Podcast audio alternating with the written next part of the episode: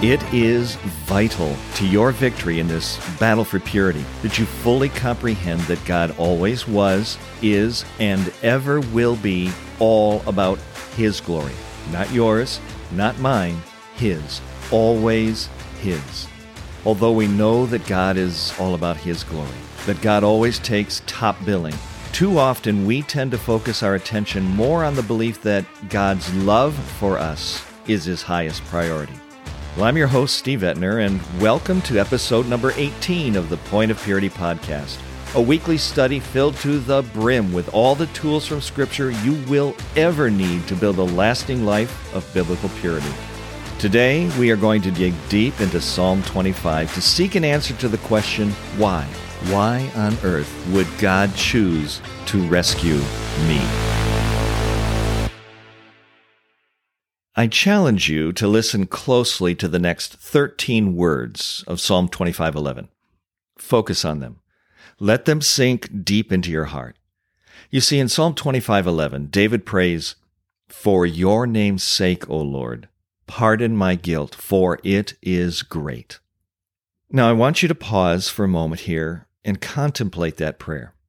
Center your thoughts on those 13 words. Let me repeat them, and as I do, I urge you Make them your prayer right here, right now. For your name's sake, O Lord, pardon my guilt, for it is great. In last week's episode, we invested some time talking about what David meant when he said, For your name's sake, O Lord. You may recall that we came to the understanding that everything God does, everything, is and always will be for His name's sake. For example, in Psalm 23, verse 3, David says that God restores my soul. He guides me in paths of righteousness for his name's sake. Think about that. If you have placed your faith in Christ's death, burial, and resurrection as the sole requirement for your salvation, God has rescued you. He has redeemed you. He has restored you into a right relationship with Him. And even now, He guides you, He teaches you, He leads you, and He shows you what is right. He reveals to you how to live in freedom and victory. Why? Why does the Almighty, thrice holy Creator of the universe do that for you? Well, let me clue you in here. It's definitely not because of who you are. Certainly not because of what you've done or not done, as the case may be and definitely not because you deserve his favor in any way. Uh-uh. It's only because of his name's sake. It is solely because of who he is. He is your rescuer. He is your redeemer and your restorer. He is your guide, your teacher, your leader, your savior. It's not just what he does, but it's who he is. And David is declaring that it is solely because of who God is that you are who you are a born again, rescued, redeemed, and restored child of God. In Ezekiel 20, verse 44, God says, You will know that I am the Lord when I have dealt with you for my name's sake, not according to your evil ways or according to your corrupt deeds. Oh, we've got to hit the pause button right here. Uh, can you imagine? Can you even begin to fully fathom what you deserve because of your idolatry, because of your worship of King Me instead of God? Every time, let this sink in. Every time you choose to make life about yourself, each and every time, with each and every selfish, self centered choice, you are choosing to worship a false God. You are guilty of committing idolatry. You have sinned. In Romans 3:23, God clearly states that the wages of that sin, the the paycheck that you deserve to receive for the sinful king me things that you have done throughout your life, that which is owed you is eternal separation from God. An eternity in the pit of hell itself. So imagine for just a moment what your evil ways and your corrupt deeds truly deserve. Okay, do you have that firmly fixed in your mind? Do you begin to understand the seriousness and the significance of every sinful choice and every sinful behavior that you have ever made? Now listen once again to what God is saying in Ezekiel 20, verse 44. You will know that I am the Lord when I have dealt with you for my name's sake, not according to your evil ways or according to your corrupt deeds. Now, I know it's hard sometimes to follow scripture when all you're doing is hearing it. You're not able to actually read it. So I want to repeat Ezekiel 20, verse 44, one more time so that you are able to fully grasp what God is saying. All right, so here we go. You will know that I am the Lord when I have dealt with you for my name's sake, not according to your evil ways or according to your corrupt deeds. Oh, my friend, do you know Christ as your Lord and Savior? Have you put your faith in Jesus' sacrificial death on the cross? Do you believe with all of your heart that Jesus willingly took your place, your penalty, your punishment for your sin upon himself? Do you acknowledge the fact that Jesus Christ took the full brunt of God's wrath for your sin? Do you believe that Jesus experienced not just death on the cross, but utter and complete separation from God the Father in the very pit of hell itself? You see, Jesus paid the full price for all of your sin and mine. Do you believe with all of your heart that Jesus Christ then rose from the dead and that today he is alive, sitting at the right hand of God the Father, functioning not just as your Redeemer, but as your intercessor? If you are a born again believer, a Christian, then know this as the King of kings and the Lord of lords, the Almighty, most holy, sovereign God and Creator of the universe has chosen to deal with you not according to what you deserve, but according to who He is, for His name's sake. Is that awesome or what? David writes in Psalm 103, verses 10 through 14, that God has not dealt with us according to our sins nor has he rewarded us according to our guilty deeds. For as high as the heavens are above the earth, so great is his mercy toward those who fear him. As, as far as the east is from the west, so far has he removed our wrongdoings from us. Just as a father has compassion on his children, so the Lord has compassion on those who fear him. For he himself knows our form. He is mindful that we are nothing but dust. Psalm 103, verses 10 through 14. Listen, I can't drive this point home hard enough. Everything that God does, everything is for His name's sake. No other name, God's holy name. Everything that God does is all done for God's glory. He takes the credit. He takes top billing, not because he needs it, not because he desires it, not because he wants to take it away from you, but really because he knows you can't handle it. In Isaiah 48, verses 9 through 11, God says, For my name's sake, I defer my anger. For the sake of my praise, I restrain it for you, that I may not cut you off. Behold, I have refined you, but not as silver. I have tried you in the furnace of affliction for my own sake. For my own sake I do it. For how should my name be profaned? My glory I will not give to another. Isaiah 48, 9 through 11. Well, by now, if you've been listening to my previous episodes, you are probably accustomed to the fact that each and every episode of the Point of Purity podcast is chocked full of scripture. After all, if I say it, it's no good. If it's good, God said it. And as you listen to these episodes, I don't want you hearing what I have to say. Rather, I want you listening to what God has said. All right, now why am I saying all of that? Well, because this passage in Isaiah 48, verses 9 through 11, is powerful. And I don't want you to miss any of it. So I'm going to quote it to you a couple more times as we talk through this, okay? So here we go again. Isaiah 48, 9 through 11. Listen. For my name's sake, I defer my anger. For the sake of my praise, I restrain it for you, that I may not cut you off. Behold, I refined you, but not as silver.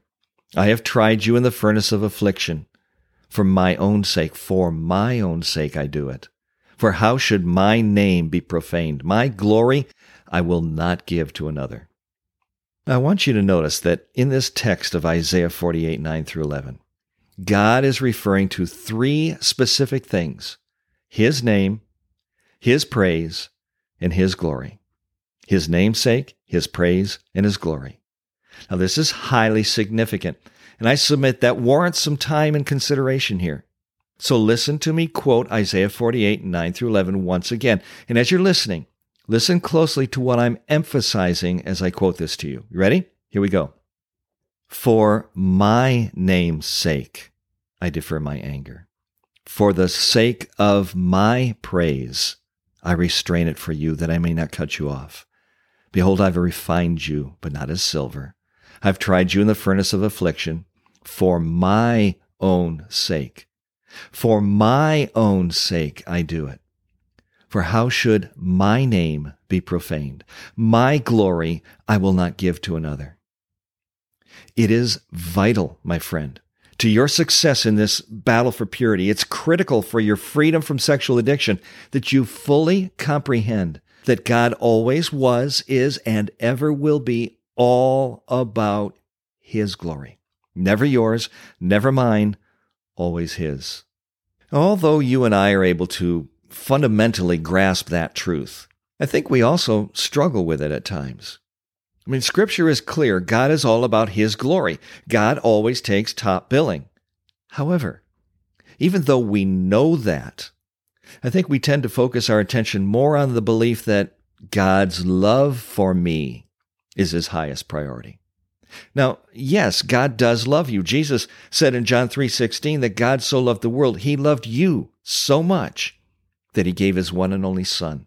That whoever believes in him, if you choose to believe in Christ, you shall not perish, but have eternal life. John 3:16. The apostle Paul wrote in Romans 5:8 that God demonstrated his love for us in this while we were still sinners, Christ died for us. Jesus himself said in John 15, verse 13, Greater love has no one than this, to lay down one's life for his friends. That's exactly what Jesus did for you. And in 1 John 3, 1, the apostle John writes, See what kind of love the Father has given to us, that we should be called the children of God, and that's what we are. And then in 1 John 4, verses 9 and 10, we read, in this, the love of God was made manifest among us, that God sent his only Son into the world so that we might live through him. In this is love, not that we loved God, but that he loved us and sent his Son to be the propitiation for our sins. God's love for you is definitely at the top of his priority list. If it wasn't, he would never have died in your place. He is zealous for you. He is passionate about you. Well, that is true. What we're seeing here in Isaiah 48, verses 9 through 11, is God placing an even higher emphasis upon himself, his namesake, his praise, his glory. This is why God gets so angry over your sin. This is why he hates, he hates your worship of King Me. And this is why he speaks out so forcefully against any and every form of idolatry. In Psalm 8, verse 1, David exclaims, O Lord, our Lord, how majestic is your name in all the earth. You have set your glory above the heavens. In Psalm 108, verse 5, we read, Be exalted, O God, above the heavens. Let your glory be over all the earth. God's glory is the most important thing to him. That's why the angels in heaven will constantly cry out, Holy, holy, holy is the Lord of hosts. The whole earth is full of his glory. Isaiah 6 3. In 1 Chronicles 29, verse 11, David prays, Yours, O Lord, is the greatness and the power and the glory and the victory and the majesty. For all that is in the heavens and in the earth is yours. Yours is the kingdom, O Lord, and you are exalted as head above all. 1 Chronicles 29 11. God is zealous and passionate for his glory. Okay, now I want you to consider this God's zeal and God's deep passion for his glory. Now listen to this. It directly relates to his love for you. Listen once again to Isaiah 48, verses 9 through 11. God says, For my name's sake, I defer my anger. For the sake of my praise, I restrain it for you, that I may not cut you off. Behold, I have refined you, but not as silver. I have tried you in the furnace of affliction. For my own sake, for my own sake, I do it. For how should my name be profaned? My glory I will not give to another. Now, hopefully, you heard by the inflection in my voice as I quoted those verses the fact that God defers his anger. He controls it. He restrains it. He chooses not to cut you off. Rather, he is refining you. He's trying you as opposed to consuming you and destroying you, which, by the way, it's perfectly within his right to do that. This is how he expresses his amazing patience, his eternal love for you. You see, God's love for you is based solely and completely upon his commitment, not to you, but to his name, his praise, and his glory. Not upon anything that you can do or become, but upon who he is God. We see this in his words, For my name's sake I defer my anger. For the sake of my praise I'm restraining myself from cutting you off. For my own glory I'm doing these things. Can you hear within those words the expression of God's unconditional love for you? It is because of who he is that he has chosen to redeem you. It is because of his namesake, his praise, and his glory. Listen, my friend, don't let his love for you blind you to the fact that he is angry at your sin. Psalm 7, verse 11 tells us that God is a righteous judge and a God who feels indignation. He feels wrath and anger every day. Okay, now wait just a minute. Did you truly hear what I just read? Did you catch what David's telling us here? God feels indignation every day. God feels anger, outrage, fury over sin on a daily basis. And every time you and I choose to live for King Me, every time you and I choose to disobey God's command to flee sexual immorality, Every time we choose to lust after another person, every time we choose to commit adultery, every time we worship King Me, that angers God. But here's what I want you to understand, and let's be crystal clear on this. It angers him not because he's mad at you, not because he's disappointed in you. No, he loves you unconditionally. He loves you with a perfect and holy love. He loves you so much that he chose to execute all of that wrath and all of that righteous anger, not upon you, but upon his one and only son, who willingly volunteered to take your place and pay the ultimate price for your sin. So yes, God is angry, but he's not angry at you. He's angry at your sin. He's angry at the effect and the ramifications that your sinful choices have ravaged upon your heart, your health, your spirit, your family, your worship, your life. You see, God is angry because, as Isaiah 59 2 says, your iniquities, your sins have made a separation between you and your God. Your sins have hidden his face from you, Isaiah 59 2.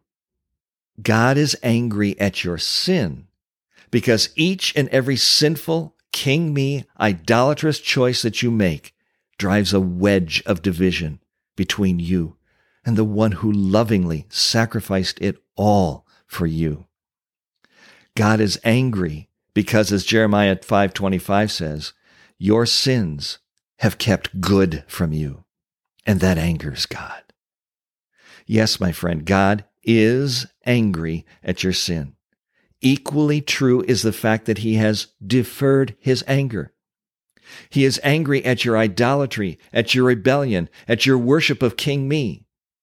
But he has lovingly chosen to restrain himself from cutting you off. But why? Why is God so angry? He's angry because you still have the, the dross of sin in your life. Let me clarify. Dross is the scum, the waste, the foreign matter. It's, it's the impurities and the unwanted material that forms on the surface of a precious metal when it's going through the refining process. You, you, see, as the metal is intensely heated, the impurities, the, the dross, rises to the top where they can be extracted, leaving behind a pure metal base. Here's my point. Every time you choose to worship King Me, you choose to violate the sanctity of God's holy name. Let me repeat that last statement. Let it sink in. Every time you choose to worship King Me, you are automatically choosing to violate the sanctity of God's holy name. This is why you and I need to be refined. When we choose idolatry, when we choose King Me, we treat God with irreverence and contempt. We anger God by choosing not to live as though His name, His praise, and His glory is the highest, ultimate, and absolute thing above all else. Don't miss this. When you choose to worship King Me, you have chosen to live as if God is in existence for you instead of the other way around. And that angers God. That is why you and I deserve his wrath and his judgment. In Romans chapter 1 verse 18 it says that the wrath of God is revealed from heaven against all ungodliness and unrighteousness of men who by their unrighteousness suppress the truth. Colossians 3:25 warns us that the wrongdoer will be paid back for the wrong he has done. There is no partiality with God. You see, it is because of God's commitment to his namesake, his glory, and his praise that he is choosing to restrain the punishment that is due you for the demeaning and the disparaging of his name. For his name's sake, he has postponed, he has deferred, he has restrained the anger that is rightfully his to show. In Isaiah 48, verse 9, God says, For my name's sake, I defer my anger. Let's park on that word defer for just a moment. You see, it means to put off an action, to temporarily set it aside for a future date. Did you catch that? God is saying here in Isaiah 48 9 that his anger is being temporarily set aside, not completely resolved. In other words, because God is also a just God and a righteous God and a holy God, his wrath cannot be forever deferred. It cannot be eternally restrained. His justice demands execution. Well, I've got some good news for you. Are you ready? You want to hear it? Here's the most exciting news of all time. Listen, God's anger at your sin has already been dealt with. The guilt of your sin has already been paid for. God's wrath, which had been deferred, got dumped on Christ at the cross. It has been fully executed.